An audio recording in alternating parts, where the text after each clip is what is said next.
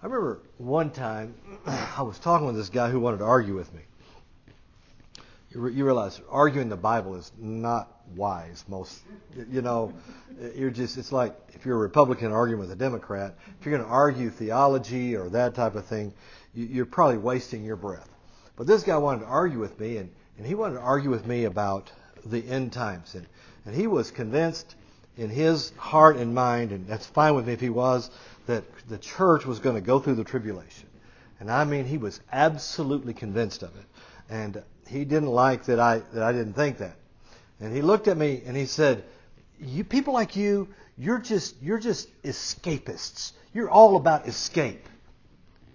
And I thought, you're exactly right. Noah escaped through the flood. Moses escaped from Egypt with all those people. Daniel escaped from the lion's den. Jesus escaped from the tomb. We escape wrath. In the scripture, the, the Bible tells us that we have not been appointed unto wrath. And it's very clear that it says the book of Revelation is about wrath. And we escape it.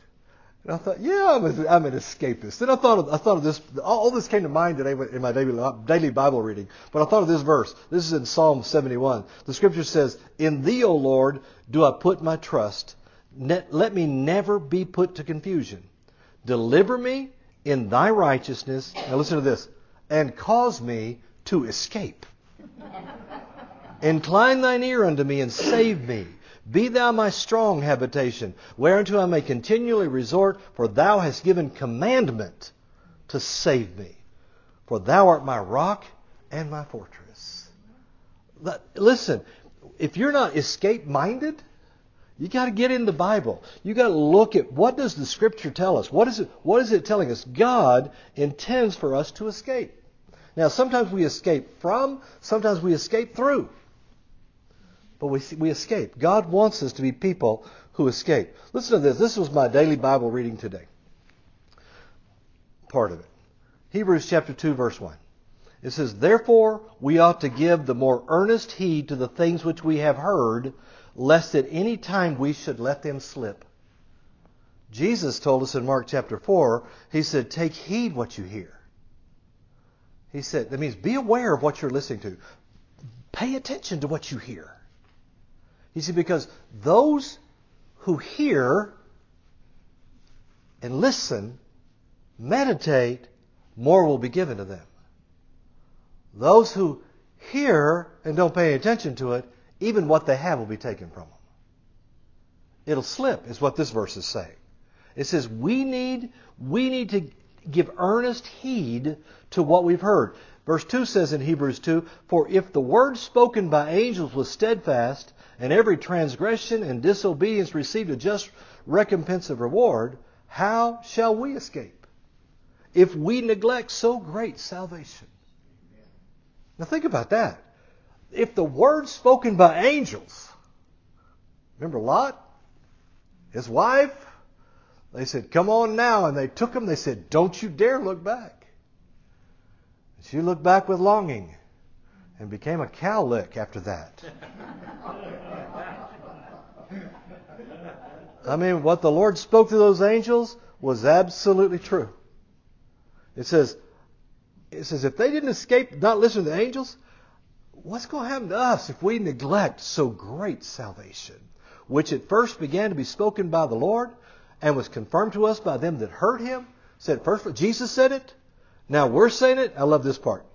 God also bearing witness both with signs and wonders and divers miracles and gifts of the Holy Ghost according to his own will. Need miracle in your life? What this is saying is pay attention to what he said. The escape comes from the Word. Now that's good, isn't it? We escape. God intends for us to escape. There's always a plan. He always knows exactly what to do. You know, one of, one of the covenant names of God, we in, in the in the 80s we sang that song, Jehovah Jireh, my provider. Yeah. Remember that song? Yeah. Well, the word Jireh Hebrew, it's yira. It literally means the one who sees. It's talking about God who sees. He sees the provision. He sees what's next. He sees what is coming up. In the passages it's talking about in, in, in Genesis is when Abraham offered the ram. He was offering the ram, and and and, uh, and Isaac said, "Well, hey, Dad, where's the uh, sacrifice?" He said, "Jehovah Jireh, the Lord will provide. The Lord already sees the ram. He already knows what to do. It's either you and you get raised from the dead, or it's something else." And so we understand that God already sees it. He already knows exactly what to do. All we have to do is, is get His Word and pay attention to it. Pay attention to it. Tammy and I were having a conversation last night or this morning, I can't remember when. And we said, you know what? If God, if we're following God to the best of our ability, whatever He wants for us is good. You know, he's not going to punish you for the rest of your life. You know, I mean, as a teenager, I thought, I hope I don't have to marry some ugly, uh, ugly girl. God, would you make me marry an ugly girl?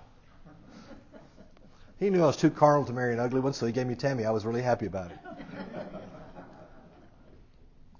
God is good. His plan is good. Listen, I believe with all of my heart the Bible is God's Word. I am absolutely convinced that every question, every situation, everything in life, we can find the answer in God's Word if we will just look, if we will listen, if we will pay attention to what He's saying. I'm telling you, I am convinced of it. One time I was talking to this lady, and she said, she was telling me, she said, I have this problem, and, and I need to tell you about it, but just don't give me just a bunch of scriptures. And I'm like, well, what else do you want me to do? I'm the pastor of the church. That's what I do. I mean, you mean to prescribe you some drug? I don't know what you want here. All I have, all you have, all we need is God's word. The devil has has people running scared. The scripture says we're complete in him. We're complete. The word complete is the same word as the word filled. It means to be crammed full replete, totally full. When we have Him, we have everything. And He and His Word are inseparable. We need to quit letting the devil run us around. We need to get hold of the Word of God. It's kind of like that time that I was in the backyard with a couple other guys, and, and, and we were lying to each other about how we had our wives trained. and everybody kept bragging about how they get their wives to do anything. They, they said, I'd get my wife to do anything. I said, well, I'm going to tell you something. I got Tammy so trained. The other day, I had her crawling on her hands and knees toward me. They said, whoa, how, how, how did you do that? I said, well, see, I was laying under the bed, and she crawled over, over to the bed. She said, you come out of there and fight like a man.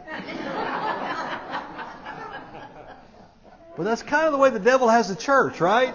I mean, Christians, they talk big as long as we're in church, but then as soon as there's a fight, they crawl under the bed or, you know, crawl someplace. We need to get hold of the Word of God. Listen, if we if we can just begin to understand, I don't have all the answers here, but I'm telling you, the book has the answers. And if we can just begin to take His Word, we're going to find out as we believe what he said, that channel that, that the grace flows it from is just going to be wide open. And we're going to see more and more. We're going to hear more and more. We're going to know more and more because God's grace will be multiplied in our lives. Well, that just brings me to our text. John 1:16. And of his fullness we have all received and grace for grace. I started teaching my staff about that this week. I started talking about in grace for grace. They're all denominational people. And when I started talking about it, the Lord just lit them up. They said, What? There's there, there, there are layers of grace? I read to them from the Amplified Version For out of His fullness, His abundance, we have all received, all had a share, were all supplied with, one grace after another, and spiritual blessing upon spiritual blessing, even favor upon favor, and gift heaped upon gift. And they were they, they, they just they just said, wait, wait, wait, wait. You mean there's more than just grace to, to get born again? Because the Bible says, by grace are you saved. I said, quote the rest of the verse. They said, that's it. I said, no, that's not it. By grace are you saved, through faith, not of works, lest any man should boast. I said, the word saved, I told them, and you know this because I've taught you this every week. I said, the word saved doesn't mean born again. It means delivered, rescued, made well, made whole. I said, I said, for grace, the grace of God, there's a layer for born again, but there's a layer for being made whole. There's a layer for being rescued, for being delivered. There's a, we just need more layers of it. We talked about how that, that the word for grace is literally favor, unmerited favor. I said, you know, the word grace has nothing to do with your sin. It has to do with your destiny. It has to do with where God is taking you. The doors He will open, the things He will do in front of you, beside you, behind you, so you can walk into the healing, so you can walk into the deliverance, so you can walk into what He has. You see, that, that's what grace is about. Mercy is about my sins. Praise God that His mercy is new every morning. But we, His mercy is there. It's His unmerited favor. I told you, the Lord told me grace is God's power that opens heaven on our behalf. I mean, it's that thing that opens up. You walk in, and they're getting ready to tell you no, and they go, you know what? Yes. And God opens the door. He opens the way. Listen, I tell you, the grace is there if we'll simply believe Him. Grace is God's enabling force that enables us to accomplish His will. That's what grace does. It was His will for you to get born again.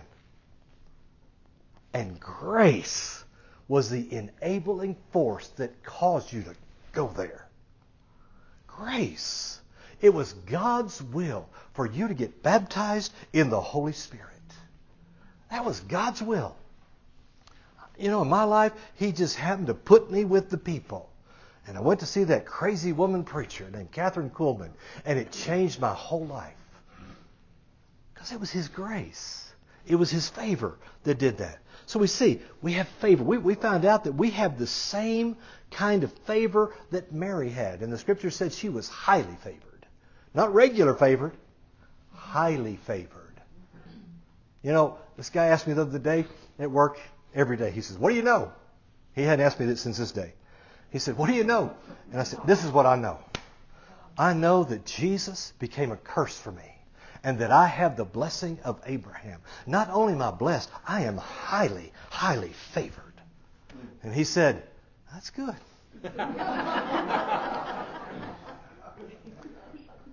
he hadn't asked me that question since that day.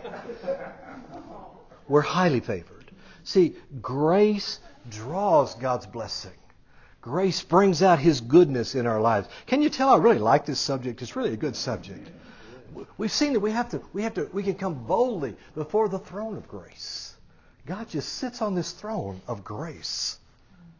And He dispenses with decree His will for our lives. We saw scriptures that said grace, great grace was upon them. We saw that we, He gives more grace. So there, there are just different levels of grace we saw last week we talked about we talked about the grace period. That was pretty fun. The grace period. It's that time when when you are given given favor so you don't have to pay the penalty that is due. We call it the church age, we call it the dispensation of grace, but it's the grace period. We don't have to pay the penalty that is due because of the grace of God. So tonight, I want us to look at something else, or continue this.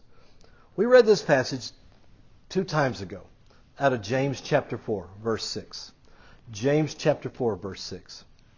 I love the way it starts. It says, But he giveth more grace. We give our opinion. He gives more grace. He gives more grace. Wherefore he saith, God resisteth the proud, but giveth grace to the lucky ones. No, he giveth grace to the humble. Submit yourselves therefore to God. Resist the devil and he will flee from you. A lot of people focus on this resist the devil part, but here's the key. Submit yourself to God. That's humility. We talked about that. We said the humility is simply agreeing with God.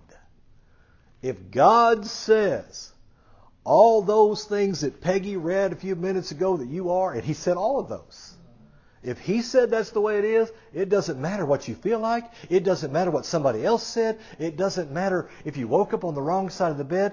What God said is true. Humility is saying, God, you're right. If God said, by his stripes you were healed, for you to say anything else is pride. Ouch. If God said, You are the righteousness of God in Christ, doesn't matter if you just lied. You need to go back and say, You know what? What you said is right. Because I know the reality is if I, by faith, will receive the judgment of sin that was placed upon Christ, then I don't have to take it on myself. And that I am the righteousness of God in Christ. God gives more grace to the humble. More grace. Another level of grace. Think about this. The Bible says in Numbers 12, verse 3. Now the man Moses. Now who wrote the book of Numbers? Do you know? The man Moses wrote the book. Here's what the verse says. Now the man Moses was very meek above all the men which were upon the face of the earth. Whoa, wait a minute. Moses wrote that Moses was more meek than anybody else on the face of the earth. Why would he write that? Because the Spirit of God told him to write it. He breathed, the Spirit of God breathed it into Moses' spirit. He wrote it out. Moses didn't even have to feel anything. He just had to say what God said because what God said is true. And so Moses wrote that. Think about this. Who was the most used man of God in that generation? Moses. Because he was the most humble, the most meek, and he received the favor of God. He went to Pharaoh and he said, Let him go. And Pharaoh's like, Are you crazy? In the end, Pharaoh was like, Get out, get out, get out. The favor of God was on him because he was meek. The word meek, by the way, doesn't mean weak. The word meek, I think I've told you this before, has, has the picture of a bit in a horse's mouth. It's, it's restraint. It's power that is restrained. Power that knows when to run and when to walk. When to talk and when to not. It's restraint. That's what meekness is. Moses was restrained because he was humbled in the sight of God. See, he was used by the Lord. Now I want to read you a pretty lengthy passage of Scripture. This is from the book of Esther, chapter 2, beginning in verse 12. Esther chapter 2. It says, Now when every maidservant, remember Esther, you know, you know the story of Esther, how that they were in captivity, and Esther was gorgeous apparently, and she uh, was was uh, her, her Mordecai had had taken her in to raise her, and and uh, she went in to be part of the king's harem. And he's looking for a queen because Vashti, the queen, women don't like this story very much, but men kind of like it because she didn't. He said, "I want you to come to see me with all my guys," and she said no. And these his his elders said to him, he said, "You know what? If you let her get away with this, everybody's wife will do the same thing." And they said, "We can't have that." So he said, "Okay." So he said, "You're fired from being the queen. I'll find me a new one." So they're having this pageant of sorts to get a new queen. It says, "Now when every maid's turn was come to go go go to King uh, Ahasuerus, after, after that she had been twelve months according to the manner of women, for so were the days of their purification accomplished, to wit six months with oil of myrrh, six months with sweet odors, and with other things for the purifying of the women. Then thus came every maiden unto the king. Now listen to this. Whatsoever she desired was given to her to go with her out of the house of women unto the king's house. So they could pick anything anything that was in there. They could pick the biggest diamonds. They could pick the finest ivory. They could pick a pound of gold. They could pick anything that was in there, and they'd go into the king, and then when they left there, they took it with them to the other place, to the other house they went to. That's interesting. Any, they could have anything they wanted. All right? It says, in, in the evening she went, and on the morrow she returned to the second house of the women, to the custody of Shaashgaz, the king's chamberlain, which kept the concubines. She came, she came into the king no more, except the king delighted in her, and that she were called by name. Now, when the turn of Esther, the daughter of Abihail, the uncle of Mordecai, who had taken her for his daughter, was come to the come in unto the king, she required nothing but what Hegai, the king's chamberlain, the keeper of the women, appointed. Everybody else is saying, Give me one of these and one of those. She said, What do you think I ought to take? She required nothing. This is pretty important here. It says, and Esther, look at this, and Esther obtained favor in the sight of all them that looked upon her. Favor and grace are the same word in the Hebrew. So Esther was taken as seeing King Ahasuerus into the, royal, into the house royal in the tenth month, which is the month of Tebeth, in the seventh year of his reign. And the king loved Esther above all the women, and she obtained grace and favor in his sight more than all the virgins, so that he set the royal crown upon her head and made her queen instead of Vashti. Did you, I know you already figured it out.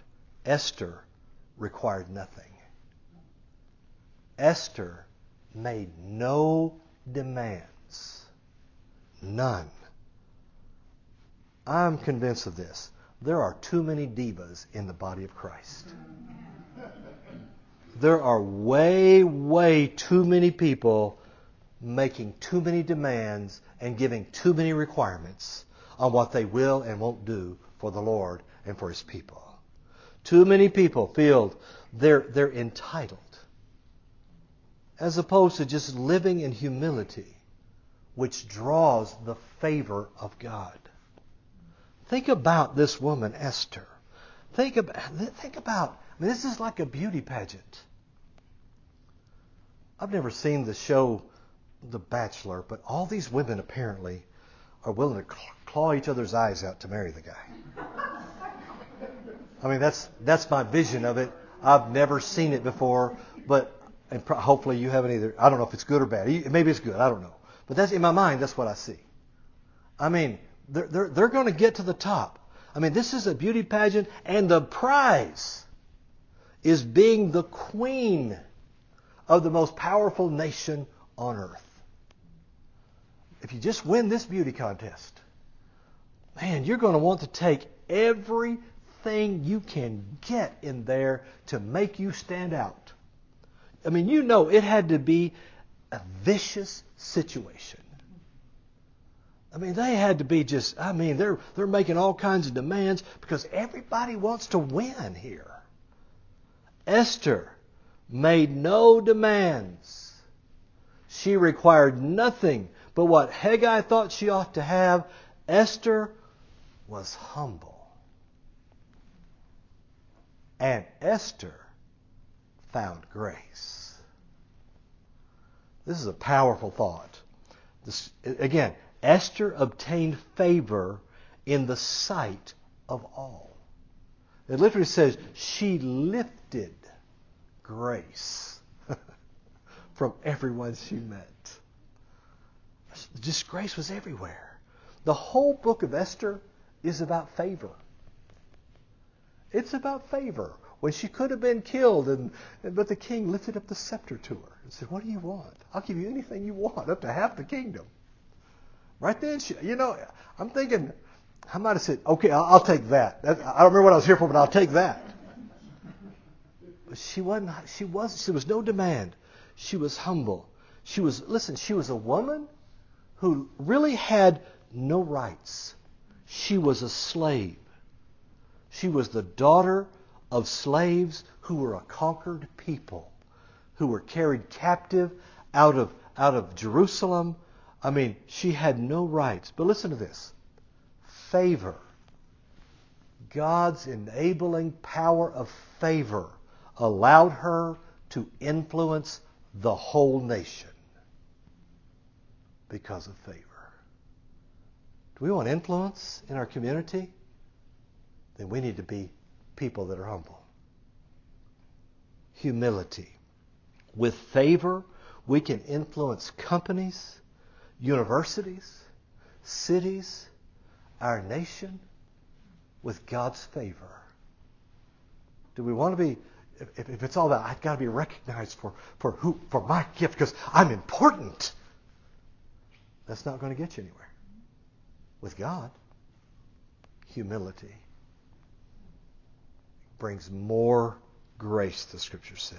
She went from a person that no one knew anything about in 24 hours to being the queen of the most powerful nation on the earth because of God's favor. Well, how long do I have to be humble? From now on. How long do I have to wait? I don't know. What if she would have given up on humility the day before? Two hours before? What if she would have begun to be a diva right as she's leaving the room? She was humble. She found favor in the sight of everybody. Here's the problem with many spirit filled believers they make demands of people.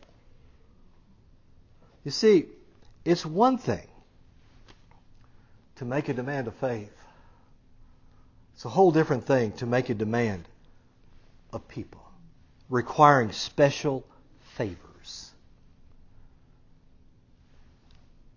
I know sometimes on Sundays after church, it embarrasses me to go out to eat because sometimes Christians, you know, they just act like horses' butts and they're in the restaurant, excuse me, and they treat the waitress like she's less than important. We need to be humble.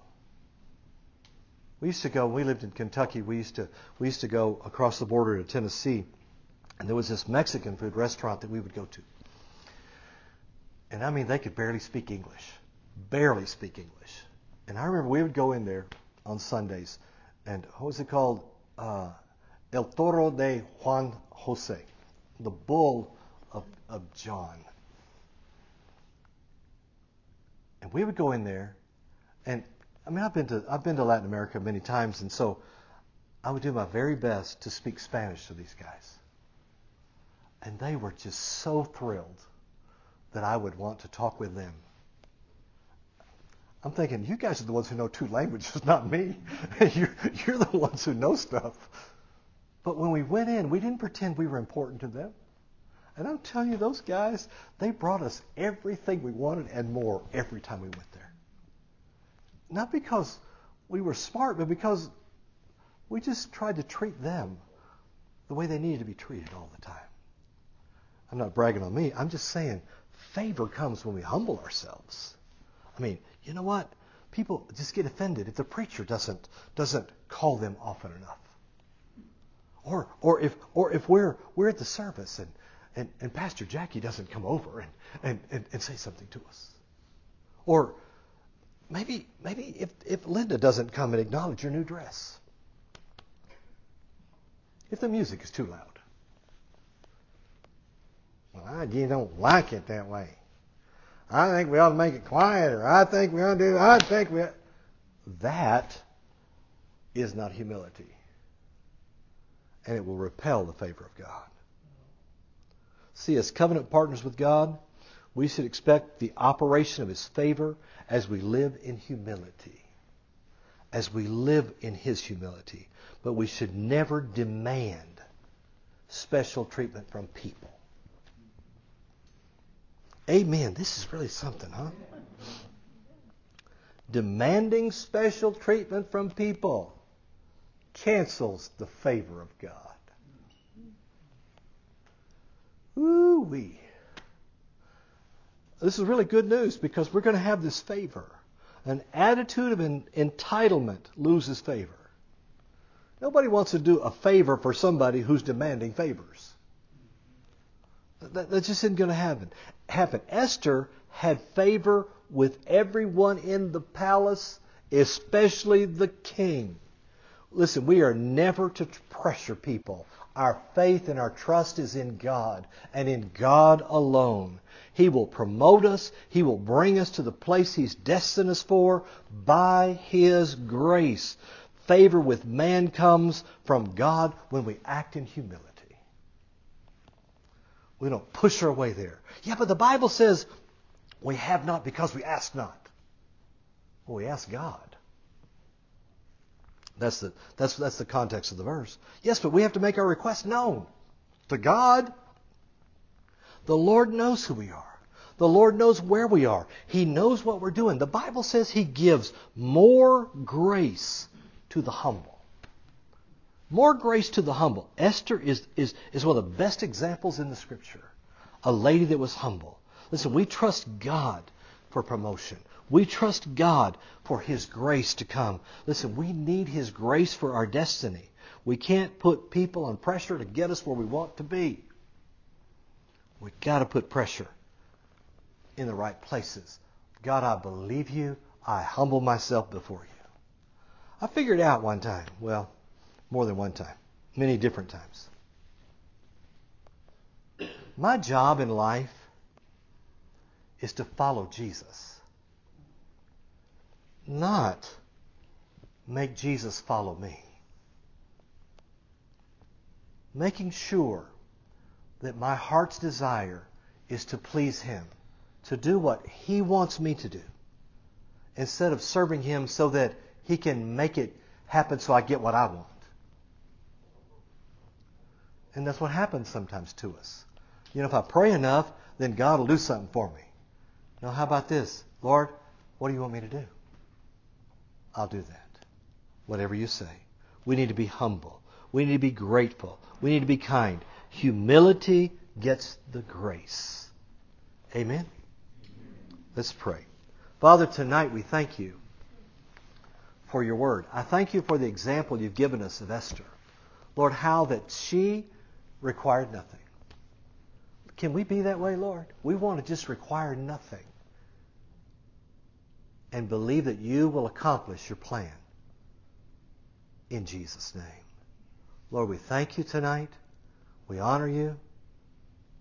And we thank you for grace that comes to each one of us tonight. In the name of Jesus. Amen.